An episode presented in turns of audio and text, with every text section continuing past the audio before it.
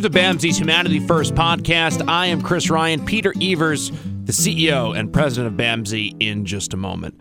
During the course of this pandemic, our essential workers here in this organization, throughout the community, the region, and really the country and the world have been unheralded for a lot of the work that they have done. They have gotten up and answered the bell and been there when we've needed them the most. And this organization is no different. Individuals had to adapt in our houses. Individuals had to adapt to different schedules, different requirements, and have done so in ways that have been innovative and compassionate. And you know, I know that I could not be prouder of the way that you know this organization has handled things. It's made my association here um, something that's been very, very special. And I know that Peter feels the exact same way.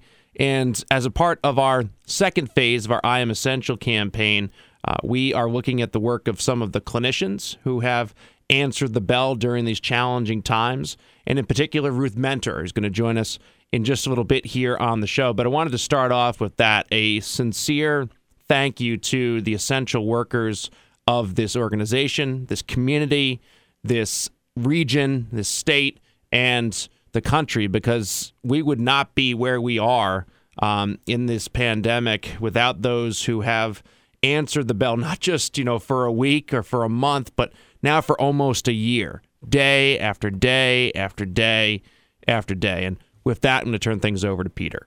Hi, everybody, and welcome to Humanity First podcast. Today, we have a very special guest, and um, I, I want to thank Ruth Mentor for agreeing to come and talk to us. Ruth, as many of you may well know, is a star of stage and screen of late. Uh, a, a um, the latest uh, in, individual to be um, uh, highlighted and celebrated in our I Am Essential campaign.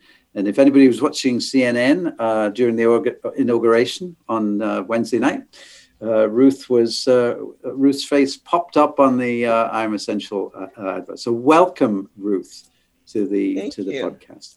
Um, also, I'm really interested, Ruth, in, in talking about that experience, of course, and a little bit about the I Am Essential campaign.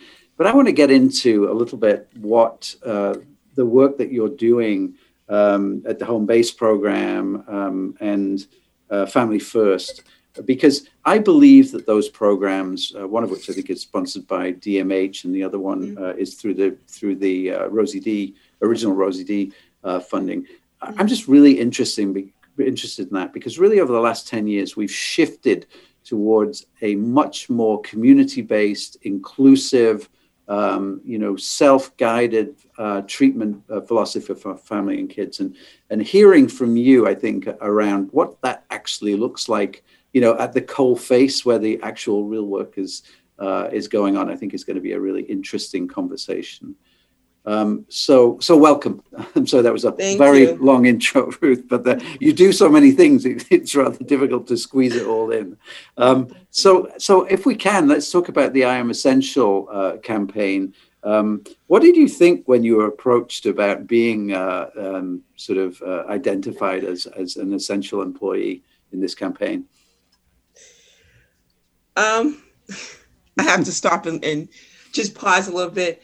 It, it I was quite surprised in the sense that you know I'm not much of an individual that likes to be on camera um, and videotaped. You know, I had to prepare myself a day before. I'm like, okay, Ruth, you can do this. Um, remember speaking to my supervisor, and she's like, Ruth, you can do this. You'll be just fine. But it, to me, it's, it, it was a privilege. Um, basically, been working with BAMSI for some time. Um, I believe it's coming up probably eight years. I'm one of the employees that had left after you know giving birth to my second son and returned. And the reason I returned it was it was an environment where I've often say about you know BAMSI is like the teamwork and the camaraderie among um, staff was great. And being a mother of you know three children, um, I needed the flexibility, and BAMSI offered that. Mhm. So doing this, the video for I am an essential um, employee for BAMSI, it was my opportunity to give back to what they've been giving me over the years as an employee. Um, it was interesting. I did it, you know, um, was a bit nerve wracking, but I did it, and I it was also uh, a eye waking that you know I pushed myself, you know, so uh, out of my comfort zone, one would say, um, in doing this video and hearing back from others who said, wow, Ruth, you know, it was great, you know, and that all my family members saying to me that, you know, now you're an essential, you know, I am an essential employee.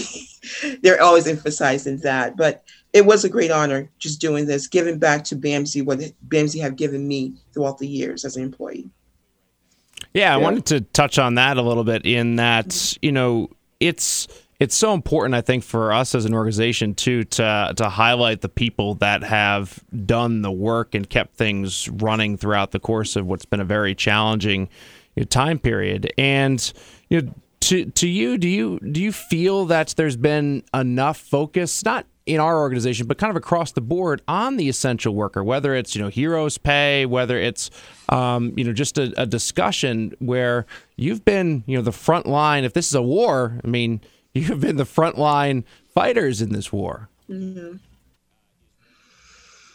Yes, I do believe, especially with BAMSI, I, I, I, believe my agency, like in work and speaking to other f- friends and family members, BAMSI did, did an exceptional job. I have to say that, Peter, um, in the sense that you made us inclusive in the in the process, like making sure all the essential employees are heard when we have our online, you know, discussion on through Zoom, the meeting, you know, meeting to go meetings. Um, you've allowed us to speak our, you know, our feelings. How it, how are we, you know, dealing through this COVID crisis um, as a staff, and, and you know, personally too, because oftentimes I, I, know I am a clinician, but also in my personal life, I'm also a mother, mm-hmm.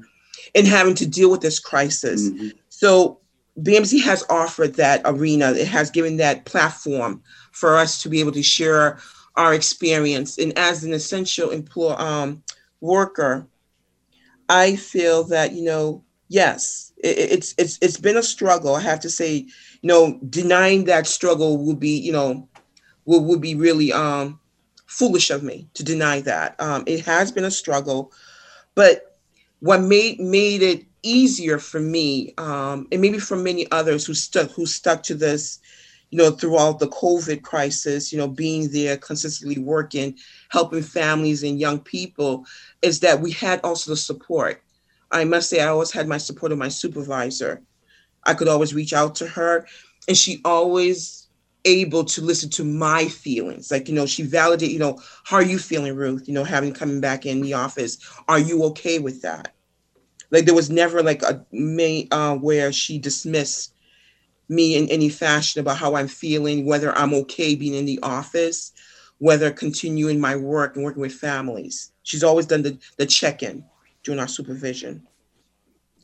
Yeah, I think that's really important. And it was funny when you mentioned, you know, the mother of three small children. I, I, I, sort of put that in the cupboard for a minute, but you mentioned it. I, you know, we've been asking people on this show a lot about how how is that? You know, how how has that balance been? Um, of making sure that you know your children are getting what they need, making sure that you're a classroom teacher, which I don't think you ever signed up for, uh, and and and and you know how have you managed that? Because uh, I can only imagine how difficult that has been. It's been quite challenging. Uh, it has been. The fortunate, the fortunate thing for me, I have two adolescent boys who are, you know, at their age, they're really quite self-sufficient in sense of getting ready. You know, I just go in their room, wake up, it's time. They get ready. They're right on board, online, doing their remote learning.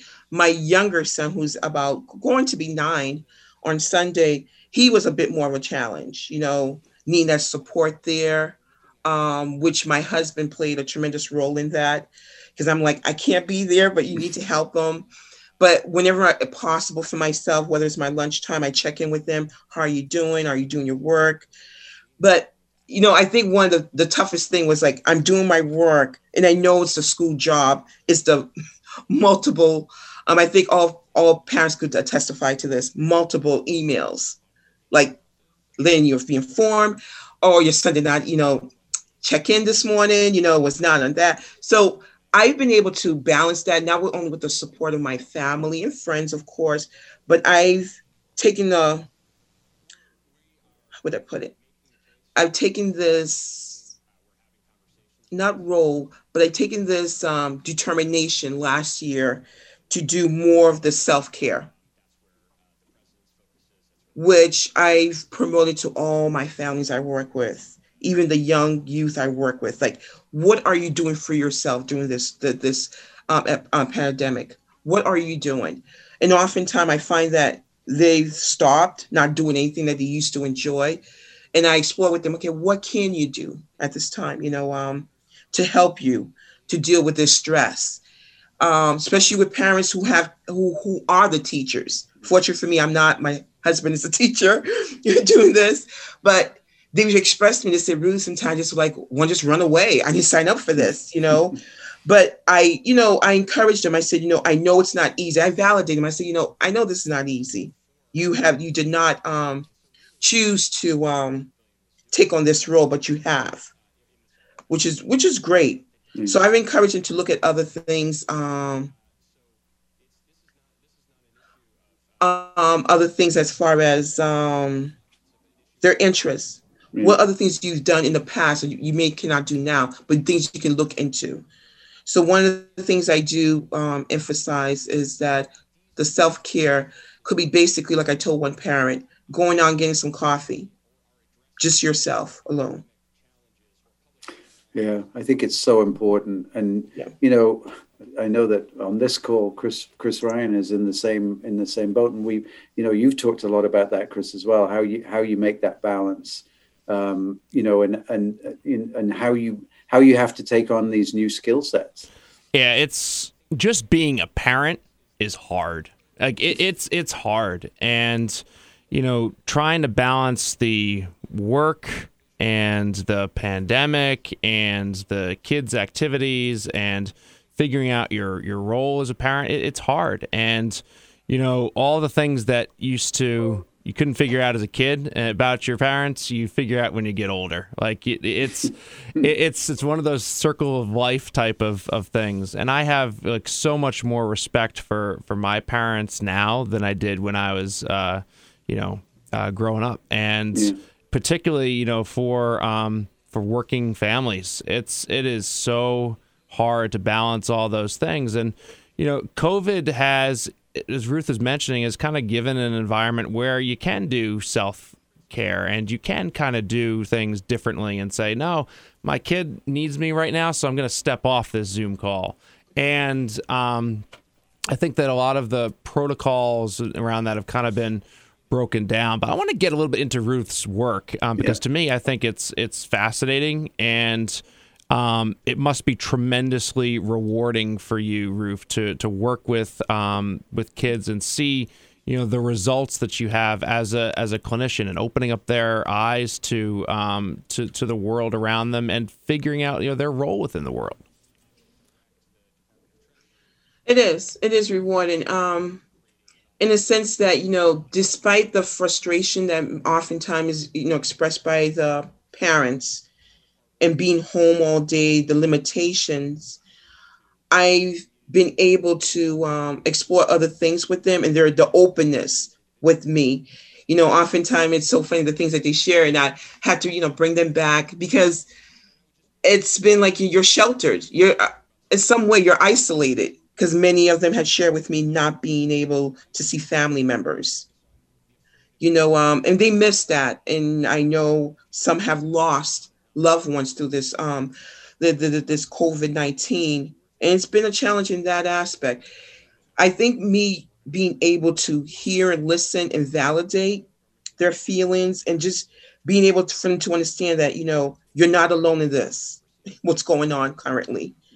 And that um, there's ways of of managing the stress that you're feeling you know, I think one of the things that my a friend of mine shared with me about COVID that has that, you know, one could say is a blessing is that it pushes us to spend more time with our loved ones, where oftentimes work has always, you know, taken you away from that, always in a rush. It pushes you just to sit, spend time with your family, and not do that rushing process you do every morning to go to work. Yeah. I think that's that's true. But you know, just coming back to that, Ruth, I was thinking, you know, it was 2004 that the original uh, Rosie D lawsuit was filed, and and the lawsuit really said, you know, the state of Massachusetts don't have enough community-based services. You can, you're either, you know. You're either getting one-to-one therapy or family therapy, or you're in the hospital, kind of thing. And they said that too many kids were spending too much time in in the uh, in uh, inpatient hospitals and in group homes, residentials. And I think, you know, it's it's a quiet miracle in some ways because mm-hmm. I was around before 2004 and the breadth mm-hmm. of services in this state is just extraordinary now. And when I think about, let's talk about um, uh, first, about Family First, because there's so much more than just the therapeutic intervention. There's yes. so much more than the validation, which of course is massively important. Mm-hmm. But you mm-hmm. play this role, which is bringing things together, which is tying people to the assistance that they need.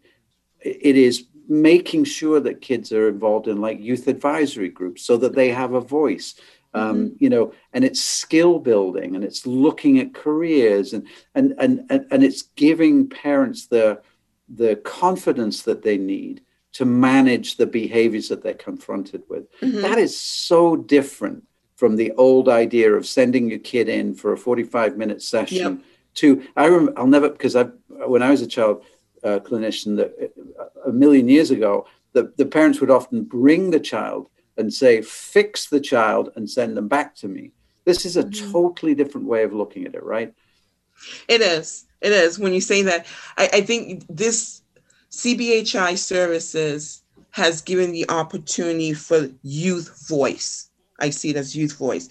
Oftentimes, you, I agree with you. It's like the individual, you have family therapy, but now with CBHI uh, services, the youth is able to have for themselves a therapeutic mentor, a mentor, where they can can oftentimes relate to and also allow them to to um, be more exposed in their community where oftentimes, you know, parents do their best, like any other parents, getting your kids out doing things, but there are some parents who are limited in that aspect, in the sense being a single parent mm-hmm. or not having the means of economically, you know, to pay for certain things, but having a CBHI, having that therapeutic mentor, it's been a relief for a lot of parents who have shared with me. They said, you know, being a single parent, I have to take care their other siblings, having that mentor take them out weekly and work on these skills, building the social skills or having um, him built or her built on, you know, some um, independent skills, talking to them. I remember one situation a parent had shared that um, the mentor has been a great support in the sense that the mentor, everything that, you know, they share briefly before meeting up with the, the youth, how things are going for the week, how things are going for the youth. And the parent was sharing that, you know, he's having a little bit difficulty, you know, not following through with the rules. And the mentor was able to address that separately and say to him, hey man, you know, what's going on? You know, I thought things were going well. You know, you we talked about this. And he was the youth was able to listen to the the mentor whereas you know oftentimes with kids with their parents yeah yeah yeah you know they do the yeah yeah yeah yes and walk away. But he was able to listen to his mentor and begin to work on these skills and begin to say okay i'm working on it. And there it's like a, a connection that a lot of the youth do not have for many of them did not have and having that mentor there.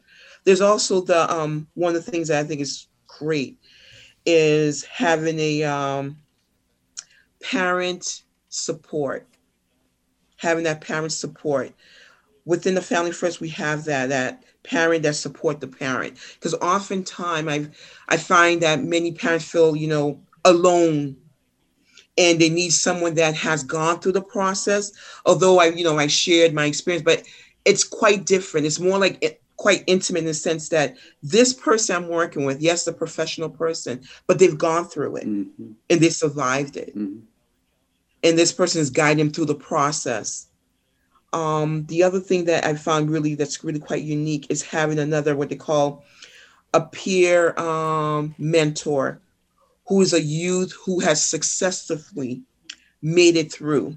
In a sense, like, you know, they're not like, you know, I would not say like, you know, they're not dealing with some of their, you know, symptoms at times or some anxiety at times, but they've able to manage them and stick to their treatment and be successful human beings, holding a job, own their own place to live.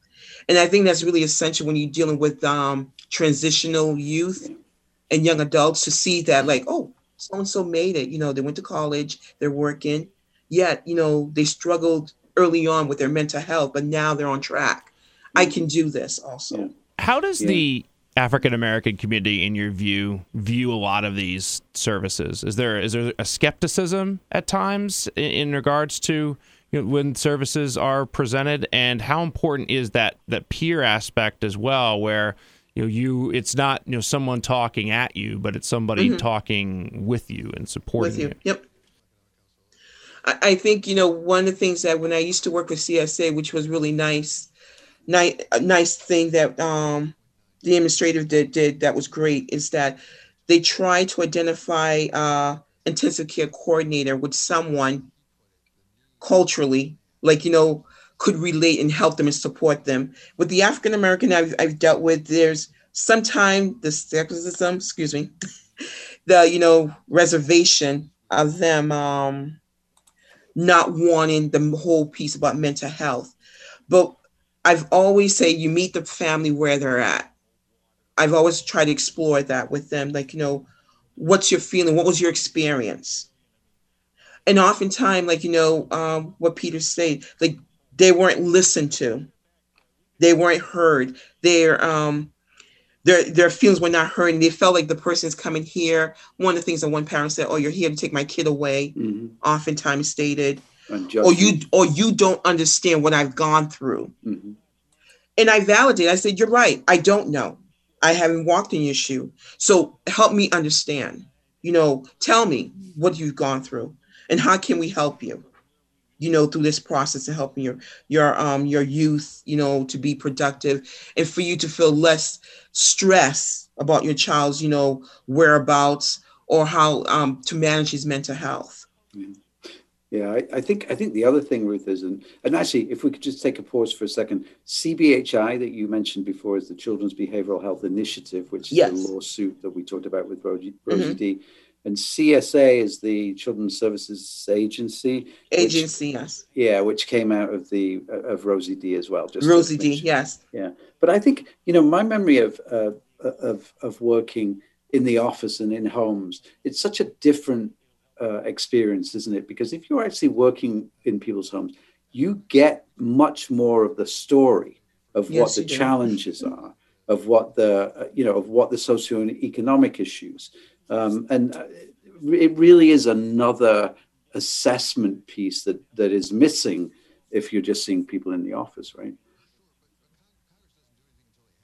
It, it is. I, I agree with you. I completely because I, you know, oftentimes what I try to do, which is sometimes quite challenging when I'm um, family work, I want to see everyone. I'm like, can I see your face? Like I, I'm like, they're like, well, we're using mom's phone. I'm like, but I need to see your face because there's some things I'm missing.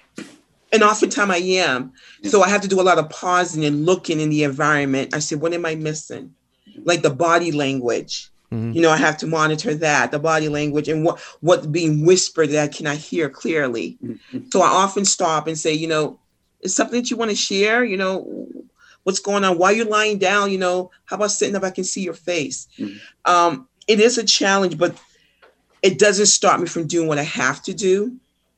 I just have to be more mindful and more observant. I find myself being more observant in my environment, what's going on in the environment, and reading more body language with with individuals.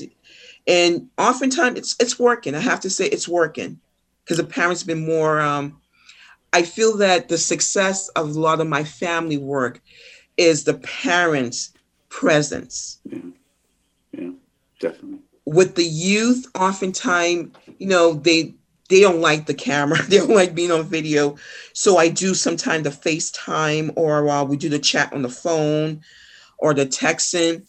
but i i feel like when the parent is present there's there is the opportunity to see the entire family and, and see what's going on in the environment Well, Ruth, yeah. we really appreciate your time. Um, appreciate you being the face of uh, our I Am Essential campaign this round. Um, and your story is one that really hits home with a lot of individuals. Um, it's it's been hard uh, in the COVID nineteen environment. It's been hard to balance work and family, and mm-hmm. uh, you've done a really good job of that. And uh, we appreciate you uh, joining us here on the podcast. Thank you. Appreciate Thank you. it. All right, Ruth Mentor so joining us here Bye-bye. on the Humanity First podcast. I am Chris Ryan for Peter Evers. Have a great rest of the day, everybody.